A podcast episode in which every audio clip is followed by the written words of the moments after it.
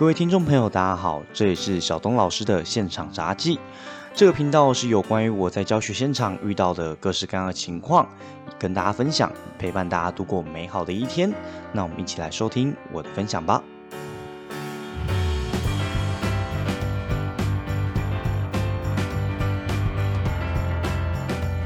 各位听众朋友，大家好，这里是小东老师的现场杂技，我是小东老师。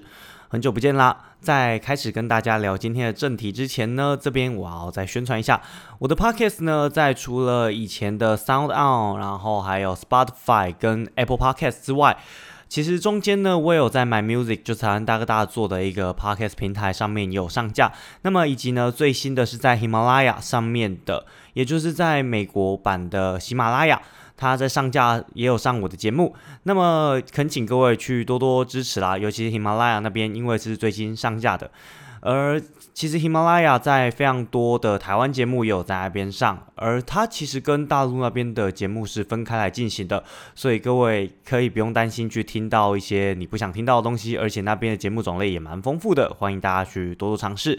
那当然呢，除此之外，其他平台我一样会。依序上，那或者是说我像说买 music 嘛，我一直都有在上传在那边。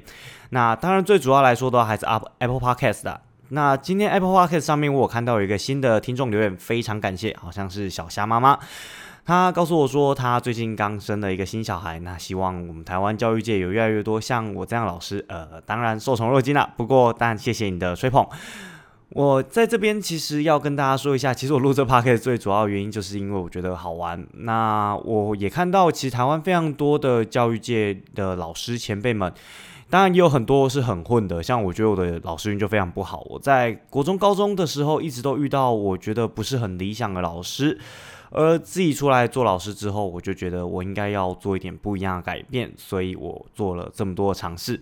当然呢，尝试的结果呢，好像我也不知道好不好啦。那端看接下来收视率好不好。只不过呢，像最近什么台湾通勤品牌啊，还有什么很多各式各样的新奇节目，非常短时间就冲到非常多。那我觉得我也要再加把劲努力。所以如果各位有各式各样主题想要听我讲、听我聊的，或者是想要给我建议的，欢迎多多给我建呃建议跟指教。那如果可以的话，也方便帮我到 Apple Park 上面留五星的好评，以及帮我留下各式各样的建议，那我也非常感谢。当然没有给建议，当单纯留五星好评，那我也是非常欢迎啦。回到今天正题呢，今天正题主要跟大家聊的事情，其实我觉得用个词很好去代表，就叫做代沟。为什么要讲这个词呢？因为今天我一样在华网络上面啊，看到最近有一个新闻叫做 TikTok，也就是大陆的抖音。这个软体呢，它其实最近它跟印度那边发生了非常严重的问题啊！啊，印度那边发生非常严重问题，其实也就是中印，也就中国跟印度之间，他们彼此之间有呃内乱的部分，也就在喜马拉雅那边打起来。那我今天主要不是讲这个，因为他们打起来呢，所以印度非常不爽中国啊，那所以他们要禁止 TikTok，也就是抖音这个软体在印度里面上架，甚至要把它完全停掉。那么 TikTok 就很紧张啊！哎靠，我几乎所有，我几乎非常庞庞大的市场都印度，因为印度人口大嘛。那在这么大人口被禁掉了之后的话，它的营运是营收一定会损失的非常之多。而这件事情呢，其实连带着放到台湾，台湾人就非常多很爽啊，就是说什么啊，戏鹤啊，这个是早知如此何必当初啊，等等之类的。但我看法其实不大一样。其实我觉得这个东西，我非常觉得我现在看到的东西，其实是所谓的我们这个年龄所看到的东西。什么叫我们这个年龄所看到的东西呢？我们这个年龄呢，如果各位你跟我一样是约莫快接近三十岁的人，你可以去回想一下我们小时候在干什么事情。我们小时候干的事情其实没有那么五花八门。小时候那时候刚开有电脑嘛，那人人都会打开电脑，在学校电脑教室里面打游戏，像说什么皮卡丘打排球啊，小朋友上楼梯下楼梯啊，小朋友骑打跤二之类等等这些游戏。那甚至有一些比较炫炮的同学呢，就会开始玩天堂，然后说要买月卡嘛，每个月要花三百，然后或者是 RO 每个月花三百、三百五等等的储值月卡。在我们那个时候呢，玩的游戏大概会是这个样子的。那那个时候玩的游戏呢，画面相对于现在来说，当然不能比，非常简陋。可是那个时候却是一波又一波这种爆红的游戏啦。甚至那个时候早五年跟晚五年玩的游戏就不大一样，像我这个年纪，其实大部分大家印象最深刻的，反而是一个叫做《风之谷》的游戏。我不大清楚大家观众你有没有听过了。当然，现在有所谓的《风之谷 N》呐。那早一点的人呢，他可能就例如早我几岁的人，他可能玩是天堂，可能是石器时代。那甚至再往下一点，叫做魔力宝贝。那到了我这个年纪呢，魔力宝贝当然也有啦，RO 当然也有啦。那我刚才说的《风之谷》嘛，那《风之谷》再往下走呢，可能就是像马奇啊，或者是像。那个时候有各式各样的游戏，什么金庸什么乱七八糟的，我有点忘记。然后再才接到魔兽世界、魔兽争霸等等的这些游戏。那就注意到是，其实，在我们这个年纪，我们讲大概这附近的这些游戏，大家都有印象。但是你现在反过回去问高中生，哎，这些游戏他们有没有听过？即便这些游戏很多都是上页在手游上面，例如说像天堂就弄成天堂 M，那橘子。本身股价也大喷射一波，或者是说你像石器时代又弄石器时代手游版，R 又弄成现在 R 手游版，甚至现在 R 的电脑版都仍在运行，或者是像风之谷呢，也一样有手机版。但是对于这些学生来说，这些东西是他们的重点回忆吗？其实不是。那就跟我们这个时代一样，我们这时代最常用社交媒体其实是什么？一定是 Facebook，不然就是 YouTube。但 YouTube 它还是横跨好几个时代，是不能比。但我们在我们这世代最常用的是 Facebook，那甚至老一辈的人可能用的是 Line。那会注意到年轻一代他用的什么？像我这一次去台中的那个台中的那个呃台呃台中一个观光景点，那个景点叫做叫做我们审计新村。那审计新村呢，那个地方就是非常文青的一个地方了，非常多的摊贩以及小店。虽然说我去的时候是正中午的时候，太阳非常之大。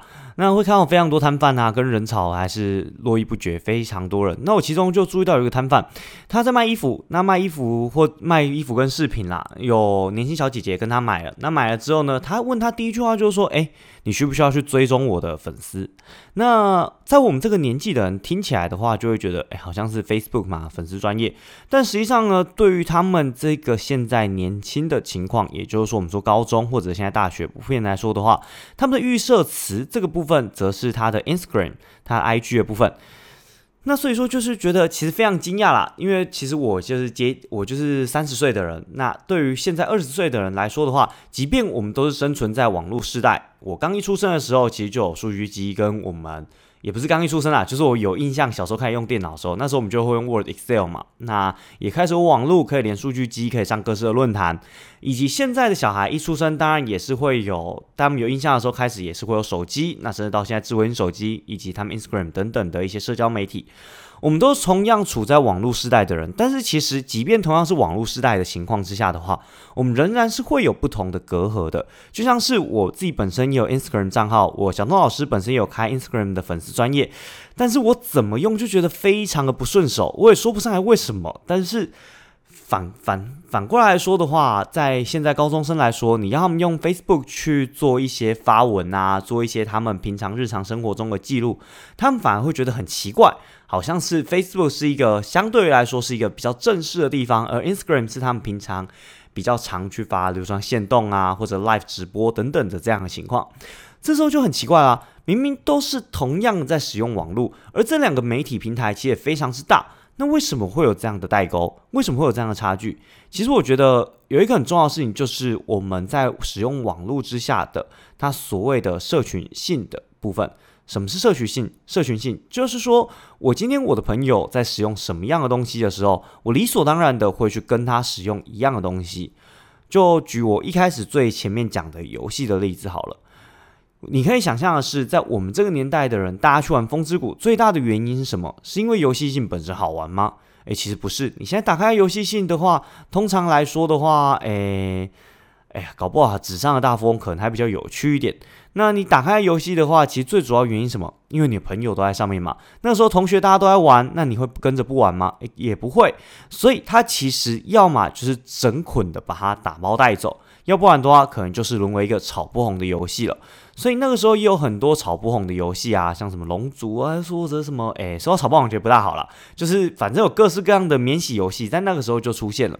那即便到了现在也是一样。现在游戏其实归根究底要做什么事情呢？游戏性当然是无可置疑的一件非常重要的事情。但更重要的事情，其实你会注意到，每一个游戏他们都会在强调的是，呃，分享按赞，然后给你什么超值礼包等等的一些行销的情况。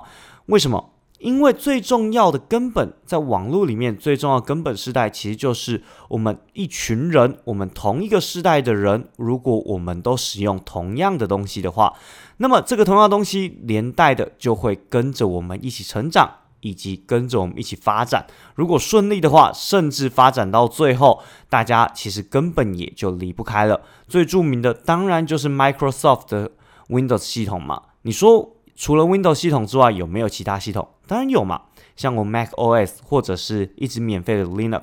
但是为什么一直永远打不开这市场呢？归根究底的，其实还是一件事情，终究是使用的人多，它的声音就大；使用的人少，你做再精良，你做再漂亮，其实还是没有人用的。所以，我们都会知道的事情是在这一系列的推广跟这一系列的重点之中。造成世代影响的才是这些兵家必争之地的重点重重点之一，所以要怎么样让世代都会去喜欢这个东西呢？其实就不是我们教育者的目的啦。我今天想讲目的是，其实我们必须要去接受每一个世代，他一定有每一个世代喜欢不同的东西。就像前几天看到一个日本综艺节目吧，他调查说现在年轻人知不知道七龙珠？那因为他好像是放某个艺人的七用珠的搞笑片段，那这些艺人呢本身来说是属于中年大叔啦，他们可能觉得模仿比克大魔王或者是模仿普乌觉得很有趣，但是问了二十岁左右的年轻人呢，每一个都跟他说，其实他看得很尴尬，因为他们都只知道七龙珠这个东西大概是大叔那一个年纪他们所风行的东西，但对他们来说，那个就是一个历史文本，大家其实不是很在乎到底是发生什么事情。那所以说，他们看到这边他们去搞笑的时候，会觉得哦，不要再来了，好不好？拜托一下，这个东西非常的尴尬，非常的不知所谓啊。那我们可以跳过这一段吗？拜托一下啦，那种感觉。那回过头来，会觉得套到现在台湾有没有这样的情况？其实有的，而且其实这样的情况的话，其实一直都存在着。就像是我最常最一开始举的 TikTok，我们会注意到是像我们这个三十岁左右的人呐，我们都会说 TikTok 这个抖音这个软体就是中共同路人呐，这个东西大家就是不会用，这东西一用了就是卖国贼。但是真正这样想的人的比例，或许其实没有我们想的来的这么高。怎么说呢？当然我不是说这个软体很好，非常好，你一定要用什么的。不是，我想讲的不是这件事情。我想讲的事情是，其实在我目前所观察到的高中高职生，大家在使用抖音的比例其实异常的高，几乎每一个每三个人就会有两个人有安装抖音的软体，甚至之上。而几乎每一节下课你去看的时候，都一定会有学生在滑抖音的软体，然后去看上面的影片。对于他们来说，那个就是一个比 YouTube 来还短的一个影片而已。而我们这个年纪的人有没有习惯看这样的影片？诶，有啊，其实有嘛。甚至更大一辈岁数的人有没有习惯看这样的影片？也有嘛。跟大一辈岁数人怎么看的？用 Lie 在互传嘛，传一些短的搞笑影片啊。如果你有爸爸妈妈，他们一定很常用 Lie 去丢一些影片啊、图片给你。而这个东西 Lie 对他们来说就是他们的社交媒体。而对于我们这个时代，卡在我们所谓的三十四十岁这个世代的人呢，我们怎么样使用社交媒体的？请打开 Facebook 里面，你就会看到非常多各式各样的大陆的短视频出现嘛。例如说什么带着劳力士的朱一蛋呐，或者什么最近看到很很多什么呃虎哥说车啊这些等等的这种短视频，它为什么之为什么吸引人？为什么 YouTube 上面永远无法达到短视频吸引人的效果？其实这终归来自于人的本性嘛。我们人本身来说，在专注力上面来说的话，我们要试图去看一个长时间的专注力，其实非常困难的。因为在看的过程之中，它会绑架我们的视觉跟我们的听觉，导致着其实今天我们花了非常多的时间在上面。所以，如果说一个视频，一个本身一个影片，这个影片它如果长超过十分钟的话，其实大家就非常没有耐心的看下去了。所以在 YouTube 界有一个传闻，就是说，呃，影片最好大概七分钟就好。那你太长，超过十分钟的话，其实收视率变低，你广告收益也会变得更加低。而 TikTok 它又做到一个更极致的做法，就是它每个影片基本上三五分钟就结束了，大家就像看个搞笑影片一样，那看完一则又下一则又下一则。所以在它本身建立的生态上面不同的情况之下，它吸引人的程度绝对不同。那对于我们来说的话，我们三十岁世代的人，我们是从 Facebook 走到 YouTube，然后走到目前的网络时代的情况。对我们来说的话，我们的既定印象就是 TikTok 它本身就是抖音转过来的，而抖音一开始出现的时候，我们就觉得它智障软体嘛，所以我们会下意识的去排斥它。但对于现在高中生来说的话，他们会去这样排斥它吗？诶，不会，他们只是一个众多的社交媒体之中其中一个东西而已。甚至像在国外有红的，像国外比较老一辈可能红 Twitter，那比较年轻一辈可能红 Snapchat 等等的这些各式各样的社交媒体，它其实都是 for 不同年轻、不同年龄族群的。所以我们要认知到一件事情，就是我们其实要简单来说就一句话：要服老。什么叫服老？不是说你今天年年纪或心态很老，你必须要接受到的事情是你所教育的。或者是你所接触到的，如果年纪段跟你不一样的话，其实你要认知到说，他今天所理解的东西跟你所理解的东西其实是不一样的。如果你还有印象，你还记得你小时候的情况，那你大概可以想见的是，你小时候在国中、高中的时候，如果老师讲了一些，呃，听起来就是非常久远的笑话的时候，你会不会捧场他？请你会捧场他。如果那个笑话真的虽然久远但好笑，你一定会就是一起跟着哈哈大笑，然后说他是冷笑话，虽然冷，但是讲的很好笑。但很长的时候是老师提了一些冷笑话，然后就是笑不出来，就是很尴尬。因为这个笑话可能在就是网络上面有人画图嘛，就是连恐龙的史前时代的恐龙都比你这笑话来的年轻。那这种情况之下的话，你看到这种笑话就觉得有点尴尬，那有点尴尬怎么办？其实，在我们那个时候，大家人都很好心啦，在学生的时候都不会吐槽老师，因为老师讲的笑话还是希望鼓励学生，就是打起精神来听课嘛，所以大家学生就会哈哈跟着笑，但是其实又很尴尬。那在以前的时候，可能老师没有这样的意识啊。但我觉得，在我们这个时代，如果你现在是跟我一样是一个比较年轻的人，但是你又负责一个教育的角度，不论你是妈妈，不论你是呃身为父母长辈，或者是你可能是跟我一样身为教育工作者，其实我觉得在这部分来说的话，我们都必须要去注意到说，其实年轻人跟我们流行的东西其实不大一样。如果你今天想要讲一个流行的东西的话，我个人认为，我有以下三个步骤跟您分享，要怎么样讲才可以切中他们的心声，以及要怎么样讲才可以显得你相对的不落伍，而且不过时的部分。首先，第一个，你要先慎选的题材。什么慎选题材呢？也不是说你真的要很严严谨的慎选，而是说你跟学生分享的东西，你不能去分享有时代感的东西。什么叫时代感的东西？就像是说我们刚才说的七龙珠嘛。或者像是我们这个年纪所流行的东西，例如说这个年纪所流行的很多啦，那其实大致上讲也讲不完嘛。就例如说我们这个年纪那时候国小的时候玩扁扁嘛，就那个塑胶片在那边跳跳啊，每个地方讲的可能会不一样。或者我们这个年纪那时候小时候玩什么溜溜球之类等等的东西，游戏王还是什么东西，各式各样都有。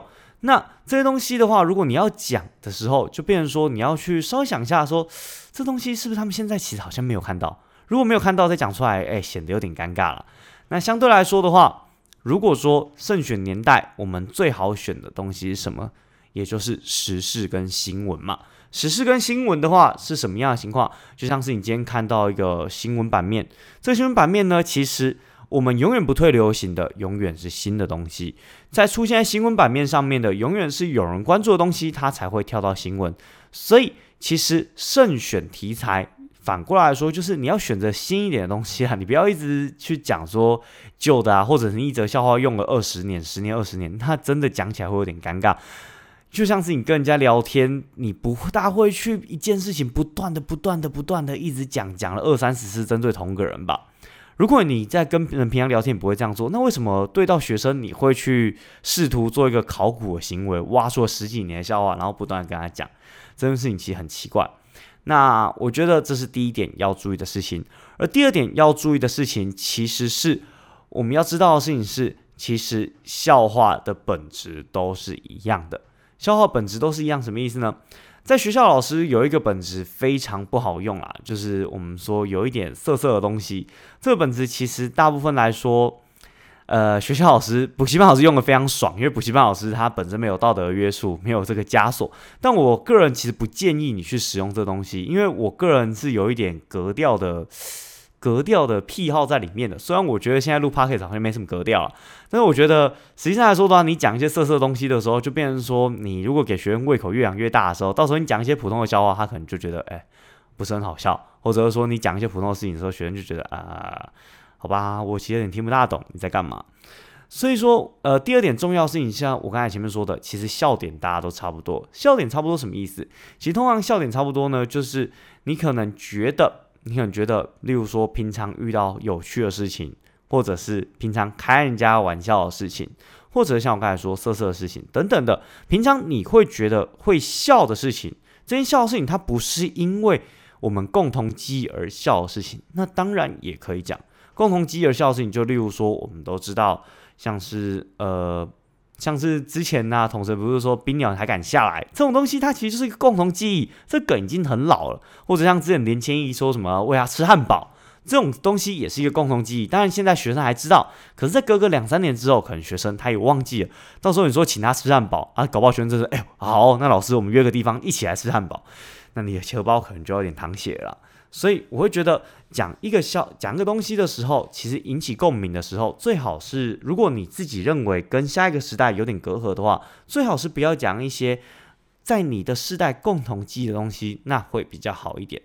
而最后一个呢，我觉得需要跟大家讲的就是，其实我们有的时候是需要去放宽心的。什么是放宽心的？就是说，其实学生也知道你本身跟他的。相处来说，一定是有代沟的。你本身跟他的接触，一定是会有隔阂的。所以学生他当然来说的话，他也会用个比较宽心的态度去看你。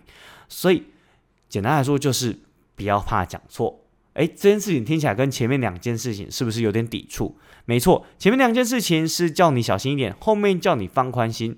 最大根本其实我觉得还是在一件事情，学生他其实终究还是看得到你在想什么。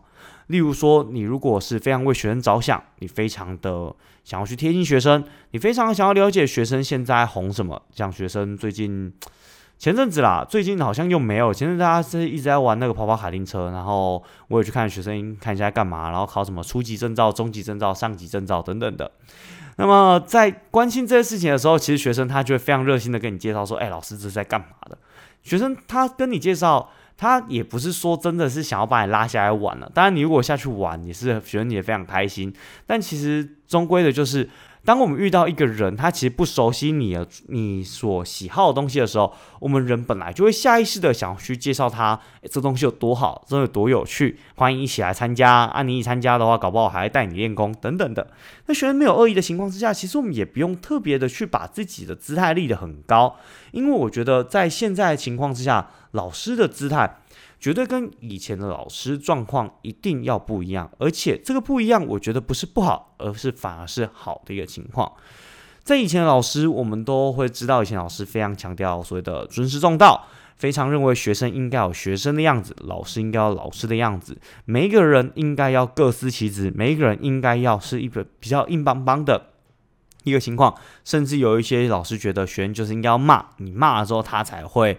变得比较正常，变得比较呃积极向上。但实际上来说的话，我们坦白说了，谁喜欢被骂？是不是？如果能不骂的话，谁想要去骂人？